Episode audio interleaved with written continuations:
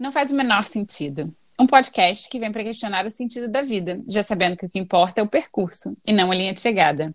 Até porque, se você parar para pensar, chega logo no final é algo que não faz sentido nenhum. Um espaço para a gente dividir as infinitas questões existenciais dessas duas sonhadoras que estão sempre em busca. A gente te convida a se questionar o porquê de algumas das nossas certezas, enquanto de quebra tenta entender o sentido do que a gente veio fazer aqui. Eu sou Isabel Arruda.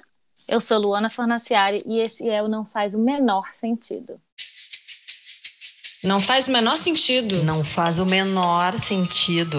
Não faz o menor sentido. Não faz sentido. Não faz o menor sentido. Não faz o menor sentido. Faz o menor sentido. Não tem o menor sentido. Não faz o menor sentido. Não faz o menor sentido. Não faz o menor sentido. Não faz o menor sentido. Não faz o menor sentido. Não faz o menor sentido episódio 21 do nosso podcast. E hoje eu já vou começar abrindo logo com o tema. Pode ser, Luana? Pode ser, Isabel. Bora lá então. Não faz o menor sentido ser forte. E na verdade, peraí, calma. O que a gente vai conversar aqui e o que a gente vai refletir é sobre o conceito do que é ser forte que, que significa para gente essa, essa palavra, né? Essa palavrinha carregada de tantos significados. A gente aprende desde muito cedo que a gente precisa ser forte. Mas como cada um de nós interpreta o que é força? Como fomos ensinados a ser forte? Ser forte é não chorar? O que é socialmente aceitável como força? Faz sentido ser essa conversa toda? Então, bora lá debruçar sobre esse tema, que é um tema forte é um tema bonito e importante da gente conversar. E Luana, como é que isso chega em você? Cara, a primeira coisa que eu pensei ouvindo você falar que a gente ouve desde pequeno que a gente precisa ser forte, eu pensei o que, que acontece quando a gente perde alguém que a gente ama. E aí a pessoa morre e você tá triste, sei lá, porque seu pai morreu, seu, sua mãe morreu, seu marido morreu, e a pessoa vira pra você e fala: você precisa ser forte. E o que, que é ser forte nesse caso? É você não entrar em contato com seus sentimentos e segurar a emoção para manter uma imagem. Ou seja, já daí essa frase, você precisa ser forte, acho equivocado.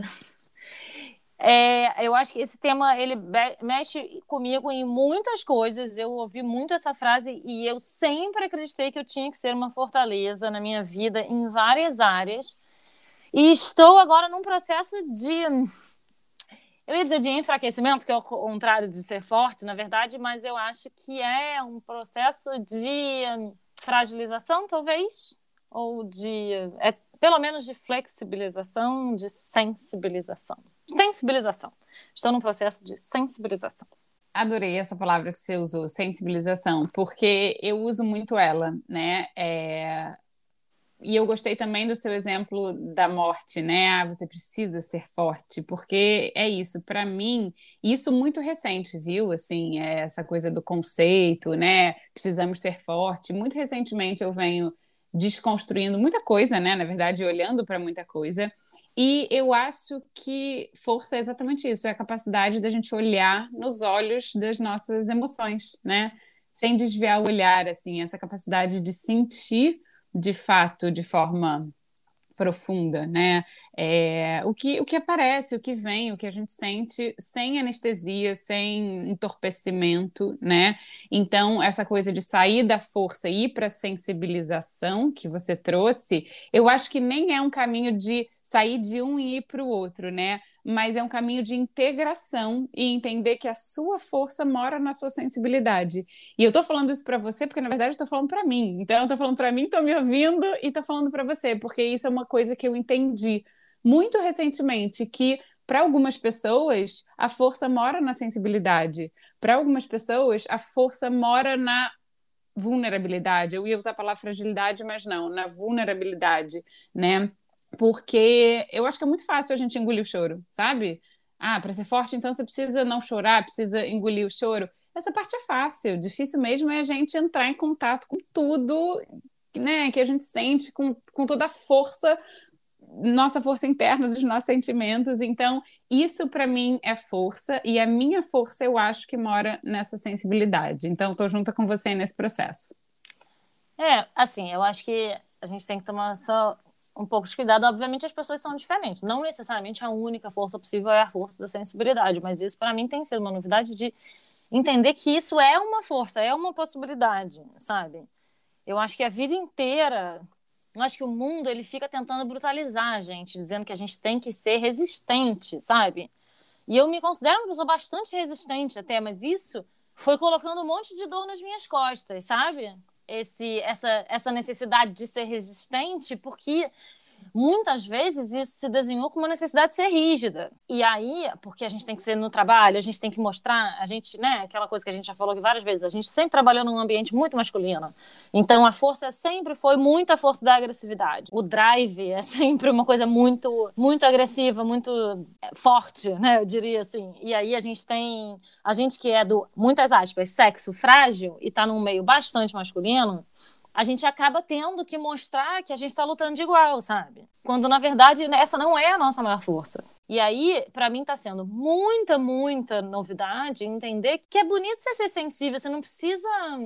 Que na verdade ser sensível é você. Primeiro que é humano, né?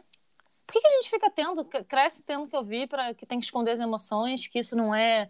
Falando aqui do mercado de trabalho, por exemplo, que eu estava falando sempre, eu sempre acabo puxando a questão do trabalho um pouco, né? Ou para maternidade, mas enfim. Falando da questão do trabalho, a gente tem essa coisa de que você tem que não misturar a vida pessoal com a vida profissional. Então você não pode mostrar nenhuma vulnerabilidade sua, você não pode ter problema, você não pode mostrar que você tem sentimentos.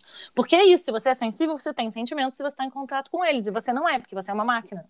Entendeu? Você está ali porque você é uma pessoa, e aí você não tem vida pessoal, você não tem família, você não tem problema nunca, você está ali só para digitar e-mail, entendeu? E que, cara, desculpa, eu não tô aqui para muito pobre essa minha vida, se a minha vida é só fazer planilhas de Excel, digitar e mandar e-mail, sinceramente, eu tô, sou uma pessoa com sentimentos, pensamentos que me frustro, que me animo, sabe? E aí acho que isso tem sido um grande, grande aprendizado para mim de entender que não só eu posso ser sensível, como isso é uma força, na verdade, entendeu?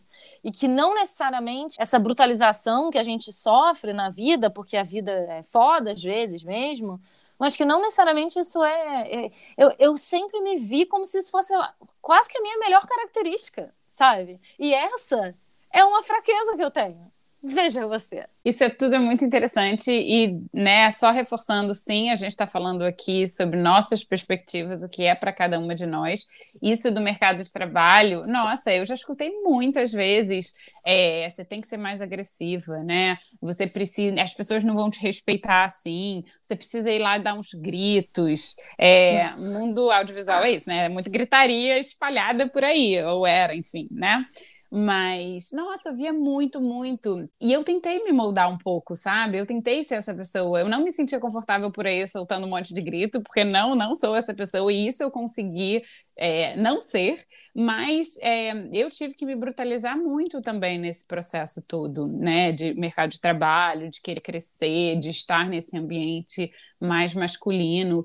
E, isso que você traz de separação de vida pessoal para vida profissional, para mim isso é uma ilusão. Eu acho que isso não existe. A gente é um só, a gente é humano, a gente é real e que a gente não tenha medo de se mostrar real. E é claro que isso também é um pouco poesia, né? Porque é, determinados ambientes você se comporta de uma maneira, você, Sim. né? Você se protege um pouco mais de outra maneira e tal, mas eu acho que é, aquilo que a gente acha que mais enfraquece a gente, muitos de nós, né? Eu acho que mora uma força muito grande aí também. Eu acho que isso de é, vida pessoal, vida profissional, é tudo entrelaçado, a gente é um só. O que acontece é que a gente vai aprendendo de novo, ou no mercado de trabalho, ou na infância, ou muito cedo para a gente se moldar, para a gente pertencer, para a gente é, né, ser amado, porque são necessidades básicas do ser humano, tudo isso, pertencimento, ser amado, né? E a gente vai se moldando e a gente vai criando um escudo, sabe? A gente vai criando personas, assim, entendendo quem eu posso ser se para ser amado? Quem eu posso ser para ser respeitado socialmente? Quem, o que que eu devo fazer ou não para eu me encaixar aqui nesse mercado de trabalho, né? Nesse mundo corporativo, enfim. Então eu acho que a gente vai se moldando e a gente vai criando personas e a gente vai criando também essa separação de vida pessoal, vida profissional Então aqui eu me comporto de uma maneira, lá com minha família eu me comporto de outra, com meu parceiro ou parceira eu me comporto de outra. E a gente vai criando separações e aí, no final, a gente não sabe mais muito bem quem a gente é, porque está tudo tão misturado, a gente vai se misturando nesses nossos papéis, e chega um momento que a gente fala, mas espera aí, o que que sou eu? O que que foi criado? O que que é persona? O que que é pessoa? E eu acho que isso tudo está muito misturado e vem muito daí, desse lugar, sabe? Da gente se moldar e da gente ter que ser forte como um, um dos exemplos. E é tão cansativo isso, né, cara? Você ter que ficar mantendo uma imagem para cada um personagem para cada uma cada um desses papéis que você exerce. Então, enfim, talvez seja isso aí que seja a vida mesmo, mas é, é cansativo e eu, fico, eu fiquei pensando agora se a gente confunde, sabe? Então, eu tenho a Luana filha e aí tenho a Luana. Talvez seja isso que dá uma confusão mental às vezes, porque aí às vezes você tá num, você tá num papel, aí você tem que passar para o outro papel, e é curioso isso assim, por exemplo, se você pensa, Ok, agora a Isabel tá nesse momento ciranda paz e amor aí da Isabel. Mas antes, quando ela não tava, ela tava lá na TV Globo, por exemplo. Aí você pensa, o jeito que você tinha que ser. Eu acho que você nunca foi muito agressiva, pelo que eu te conheço, assim. Mas eu, que já fui muito agressiva na vida, que chegava já era uma coisa tipo assim, cara, Luana, eu, entendeu? Eu quero Luana, eu tenho Luaninha Paz e Amor e tenho Luaninha Darth Vader. Você escolhe qual que você quer. Quantas vezes eu falei essa frase, entendeu? A questão é, eu muitas vezes eu seria uma pessoa que briga com o fornecedor, não sabe, horário, blá blá blá. E aí você vê eu falando com meu filho, por exemplo, eu sou totalmente outra pessoa. Uma pessoa muito melhor, eu acho. Talvez, sabe? Coisa de ser a melhor versão de mim mesma. Na verdade, o quê? Porque eu me permito ser sensível. Eu sou quem eu sou, eu acho, sabe? Um pouco. Eu acho que, como aqueles que eu amo, eu acabo sendo muito mais eu. E essa Luana é, é verdadeira é uma Luana sensível, é uma Luana cuidadosa, carinhosa. Eu acho que são características que eu que eu tenho, mas talvez isso que você falou de criar um escudo seja para proteger e né, para aquilo que a gente tem de mais precioso. E aí, por alguma razão, a gente acha, e a gente está falando do mercado de trabalho, mas poderia ser outra situação, mas assim, por alguma razão, a gente acha que a gente que a gente está num ambiente perigoso que pode que pode macular essa coisa tão preciosa. Então a gente vai lá e protege. Algumas coisas que, que me chamou a atenção, né? A coisa da briga. Então, Luaninha Darth Vader, adorei isso. que vai lá, que briga, que faz e acontece. E sim, eu nunca fui uma pessoa agressiva.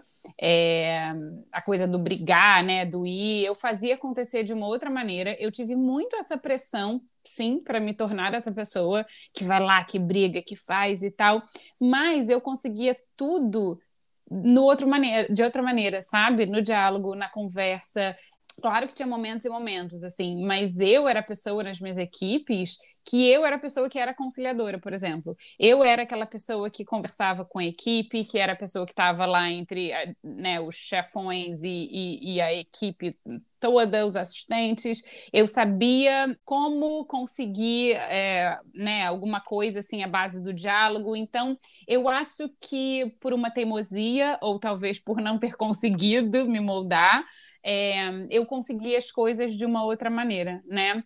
É, e eu acho que a, até também a minha ascensão no mercado de trabalho foi muito por ser essa pessoa que eu era dentro das, das minhas equipes. Mas sim, a pressão sempre existiu para esse endurecimento. Eu acho que eu endureci um pouco no sentido de soterrar muitas coisas em mim, sabe? Acho que não para o externo, assim, mas em mim eu sinto que eu é, soterrei muitas coisas que agora eu estou buscando, como a coisa da sensibilidade, como a coisa da criatividade, que eu falo sempre aqui, né? Sabe o que é engraçado que eu fiquei pensando agora? É, eu e a Isabel, a gente se conheceu na TV Globo trabalhando com um chefe que era muito bruto e que queria muito que a gente se brutalizasse eu acho, sabe? Para ser forte, ser rígido e tal, nananã, e ficava muito querendo moldar. Eu, eu sentia, assim, eu não tive uma boa experiência, a Isabel teve uma experiência melhor, mas é, enfim, por isso que eu pedi demissão antes que ela, 10 anos antes, na verdade. mas é, eu lembro claramente de uma coisa que, assim, era muita, muita agressividade, não agressão, né, mas assim, uma agressão, um, uma agressão moral, assim, um pouco, sabe? Uma coisa muito agressiva, muito agressiva. E aí a gente fazia um monte de merda, porque produção faz um monte de merda mesmo, mas chegava no fim do dia que era assim, só coió, coió, vem, coió generalizada. Ele juntava toda a equipe de produção e ele esculachava todo mundo. E aí, cara, isso foi me machucando, machucando, machucando. E aí eu lembro que teve uma vez que a gente estava numa viagem, que foi inclusive quando Bel e João, seu marido, se pegaram pela primeira vez. A gente já falou aqui no episódio da amizade, no episódio 14. A gente falou sobre isso. Gente, é... é muito boa dos números. Eu não sei número de episódio nenhum, mas enfim, vai. É porque o episódio 14, que é o episódio das amizades, que você fala que eu estava presente no Quando Você Pegou Seu Marido pela Primeira Vez, é o primeiro episódio da segunda temporada, que se você não ouviu, você é amiga Dona de Casa, vai lá e ouve, que tá muito bom esse episódio. Nessa mesma viagem, teve um dia que foi esculacho, esculacho, esculacho, esculacho, ele ficou, tipo, me esculachando muito. E aí teve uma hora que eu falei, cara, ó, acabou. Acabou. Até aqui você foi. A partir daqui você não vai mais. Sabe por quê? Porque você não vai destruir o que eu tenho de mais precioso. Eu pude perceber isso lá, entendeu? Quando eu tava só apanhando, apanhando, apanhando, e aí você vai criando uma carapaça e aí você vai se protegendo, se protegendo, entrando nessa ostra.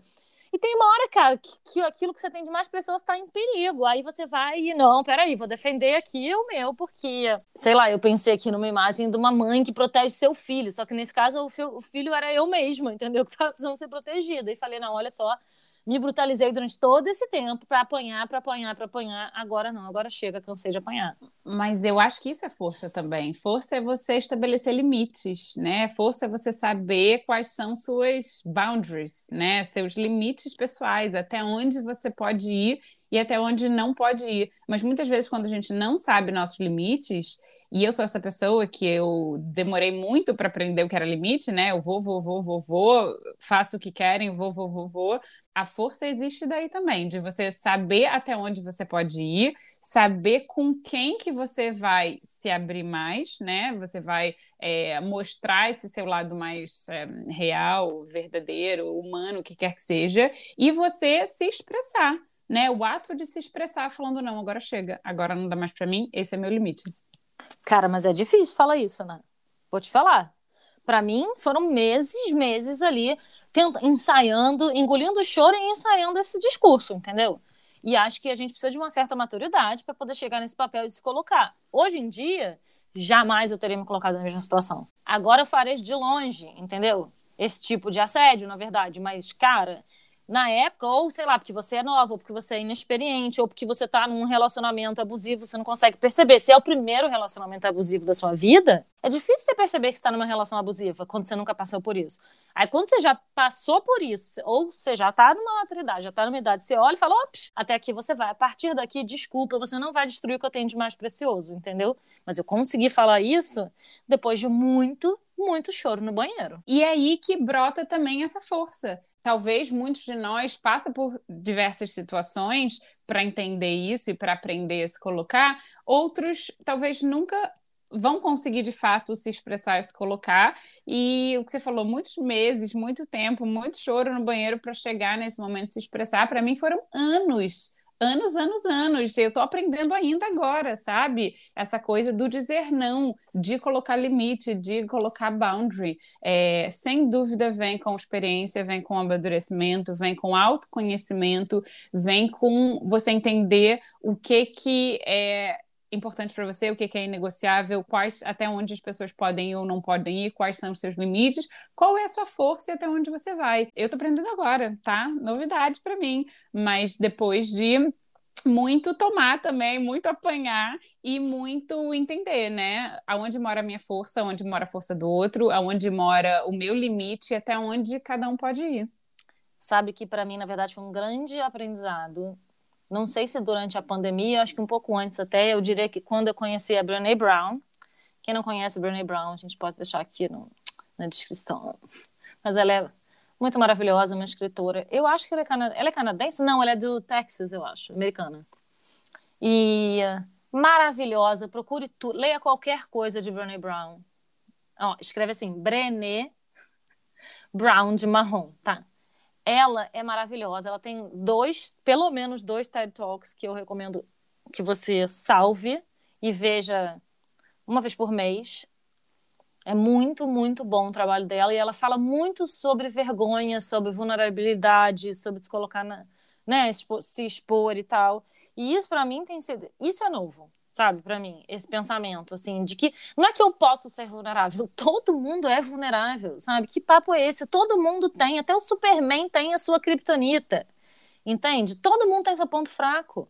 Agora, a gente fica fingindo que não e a gente fica tentando se brutalizar no sentido de, de, de se afastar de tudo que é humano. Aí, sei lá, você termina um relacionamento, aí você não, você não sofreu, você tá não, pelo menos não posso, aí você não pode chorar, né? Você não pode, primeiro você não pode chorar, se você tá chorando, como é difícil a gente ver uma pessoa que a gente ama chorando. Uma amiga sua terminou com um, sei lá, tomou um pé na bunda, aí você vai lá falar: "Ah, mas ele não te merecia". Não, não, não merece suas lágrimas. Não é ele que não merece as lágrimas, você merece essas lágrimas. Entende? Você merece acolher esse seu choro.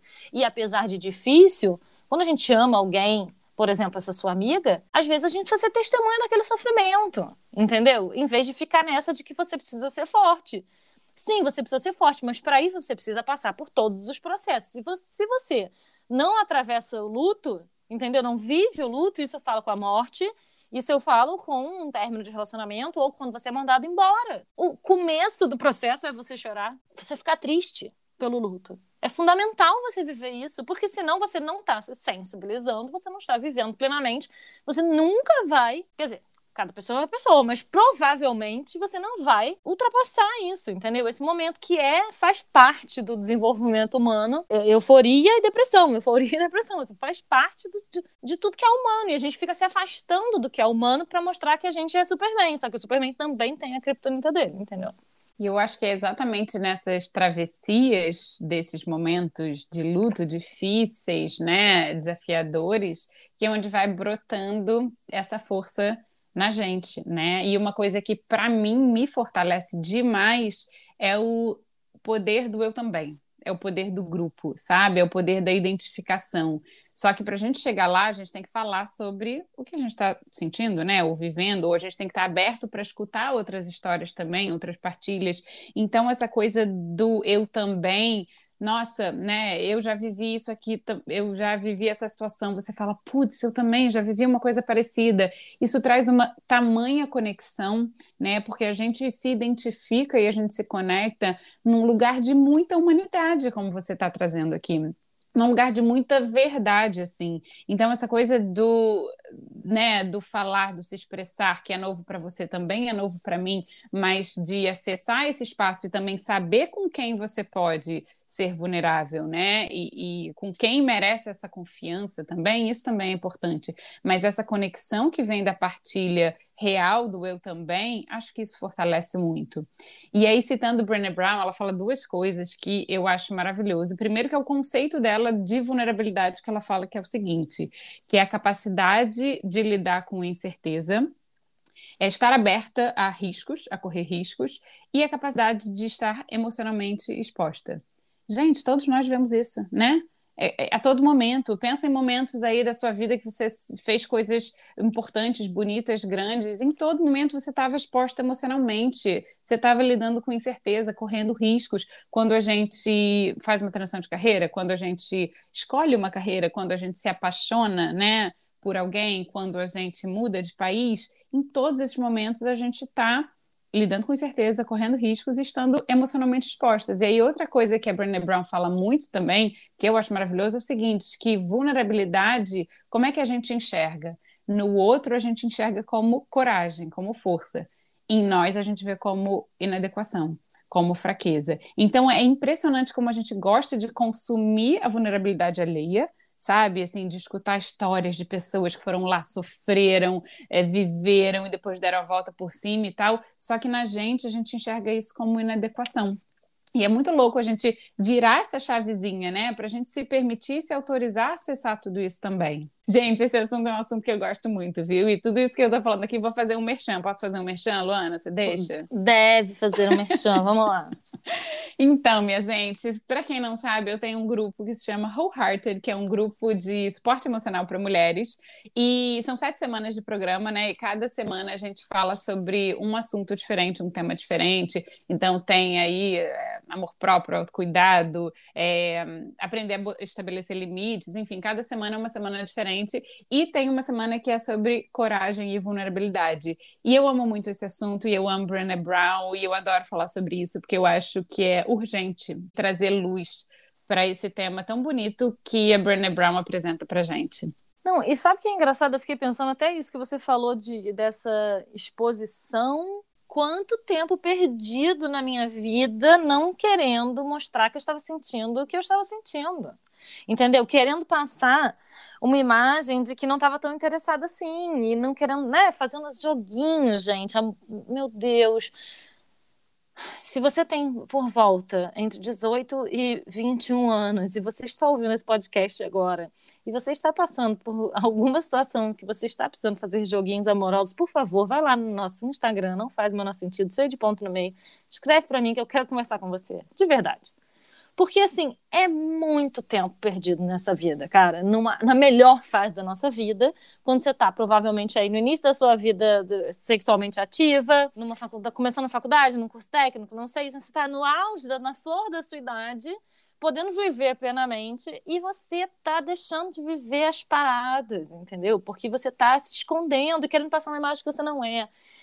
Cara, se a pessoa não te amar e não te respeitar por aquilo que você é e que você tem de mais precioso, que a gente estava falando lá no começo, amiga, sai fora e vai ficar com alguém para quem você possa expor o que você tem de mais precioso e mais íntimo, entendeu?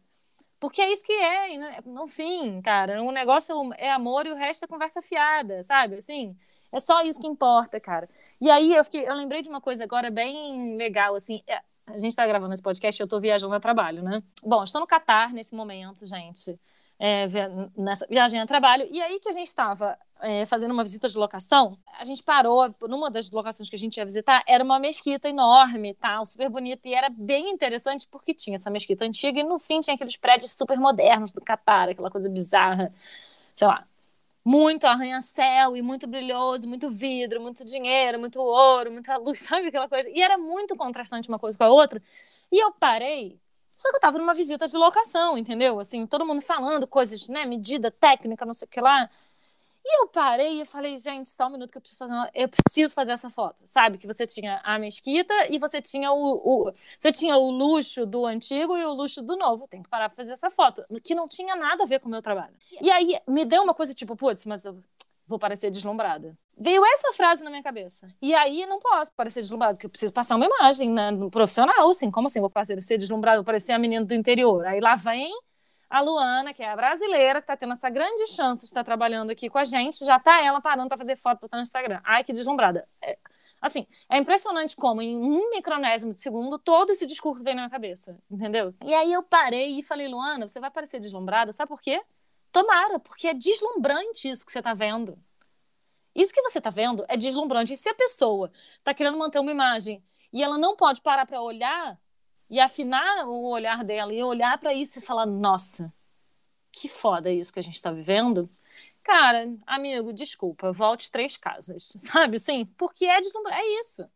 Assim, a gente é humano, a gente tá. Você trabalha com uma coisa importante, muito dinheiro, sei lá, ou televisão, você trabalha num.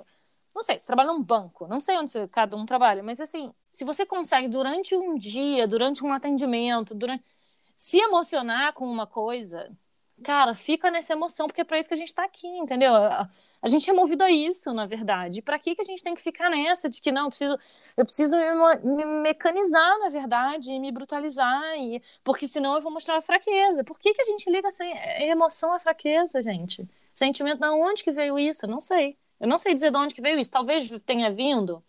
Não sei. O que, que veio primeiro? Será que veio porque a emoção, digamos assim, é, é, seria uma coisa mais feminina, não sei, assim, historicamente, não, não sei dizer, mas essa coisa de estarem com, né, ser mais sensível, ser mais eh, ligada às suas emoções, teoricamente, seriam forças femininas. E aí a gente é o sexo frágil, e aí será que está ligado a uma fraqueza? Não sei, isso, isso é um ciclo bizarro, que eu até acho que a gente está melhorando isso, né? Está mudando mas são anos para fazer essas transformações na sociedade, né, cara? Eu acho que a gente está caminhando, mas eu acho que é muito é, enraizado ainda, né? E é muito. E eu vejo assim como mudança de geração. Eu acho que a nossa geração vem aí para autorizar também as próximas gerações a sentir muito mais, sabe? Eu acho que a maneira que a gente está criando nossos filhos também, muitas de nós, né? é olhando mais para isso também para a gente ensinar os nossos filhos que tudo bem chorar, que tudo bem demonstrar emoção, que tudo bem ser vulnerável e a gente também mostrar nossa humanidade para eles, né? Sair um pouco daquele papel extremamente autoritário, extremamente escudo, extremamente, né, separação, de novo, ilusão de separação de quem sou eu em cada papel e a gente se demonstrar e se colocar na vida cada vez mais humano, vulnerável, emotivo, sensível, forte também dentro de tudo isso, mas sim, sem dúvida, ainda tem muita coisa, muita convenção social que precisa ser é, desconstruída nesse processo todo. Cara, sabe que eu lembrei agora de uma amiga minha me contando outro dia que ela perdeu a cabeça na frente do filho e perdeu as estribeiras um pouco. Ela não fez nada demais, assim, mas ela, tipo, deu uns gritos, quebrou um negócio, sabe assim? Perdeu. Aí ficou super mal, porque, né, se descontrolou na frente do filho. Exatamente. para começar, se descontrolou, perdeu o controle. Já fiz, falamos recentemente sobre o episódio do controle. Volte lá e ouça esse episódio, você, minha amiga. Mas, enfim. E que aí ela ficou super mal, não sei o que, não, não foi nada, não foi nada, não, deixa, deixa, filho, deixa. E aí parou e falou: não, cara, eu vou usar isso o quê? Como uma oportunidade de crescimento para mim e para meu filho. Filho, a mamãe ficou chateada. A mamãe perdeu a cabeça e a mamãe fez uma grosseria que não é legal fazer. Entendeu? O filho dela tem, sei lá, quatro anos, entendeu? E em vez de ela fingir que nada tá. Não, não foi nada, mamãe é perfeita, mamãe é, é Mulher Maravilha. Não, sabe? Ela também tem que desconstruir essa imagem. Mamãe é humana. Você sabe quando você se chateia e você fica muito aborrecido, a mamãe de vez em quando também fica muito aborrecida, mas é ruim quando a mamãe grita, né? Então, a mamãe também não gosta quando você grita comigo. E, enfim. E aí usou isso, na verdade, para desenvolvimento e fortalecimento dessa relação. Aí sim é uma força, entendeu? Fortalecimento dessa relação e do entendimento de que tanto a mamãe é humana e de vez em quando ela sim perde o controle e faz uma coisa que não é legal, quanto olha quando você faz isso, como também não é legal para a mamãe, entendeu? E assim a gente segue.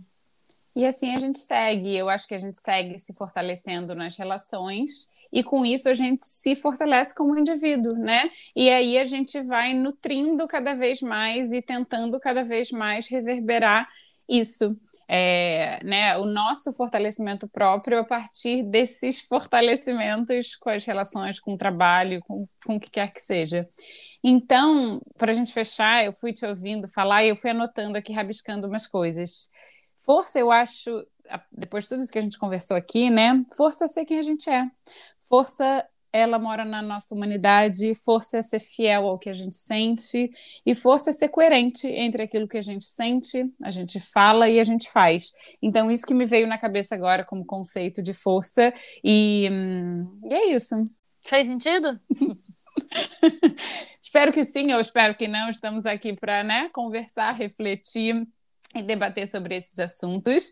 E fala pra gente, isso faz sentido, não faz? O que é força para você, o que, que não é? Qual é esse seu processo de humanidade? Onde é que você está nesse momento? Conta pra gente. Ai, ah, então, Bel, uma última coisa que eu queria falar. A gente está recebendo vários elogios que a gente deu uma mudada agora no programa, não sei se vocês perceberam, uma modernizada na edição. E aí, o que, que aconteceu de novidade aí no programa recentemente, Bel? Conta pra mim. Então, queria muito agradecer ao nosso editor. O nome do nosso editor é João Paulo Alcântara. João tem uma produtora chamada Pig in the Middle. E por acaso é meu marido também. E, e queria muito agradecer a ele, que ele mudou um pouco, né? A dinâmica ficou mais dinâmico, ficou mais dinâmico, mais redondinho. Então, a gente queria aqui deixar o nosso agradecimento é, ao seu talento. Muito obrigada, marido e produtor e editor. E muito obrigada, João, amigo. então tá bom, então acho que é isso. Nos vemos na próxima semana. Qualquer coisa, vocês sabem onde nos encontrar. Vai lá no nosso Instagram e até semana que vem. Um beijo e até terça que vem. Força aí, gente! Força aí, beijo. Beijo, tchau.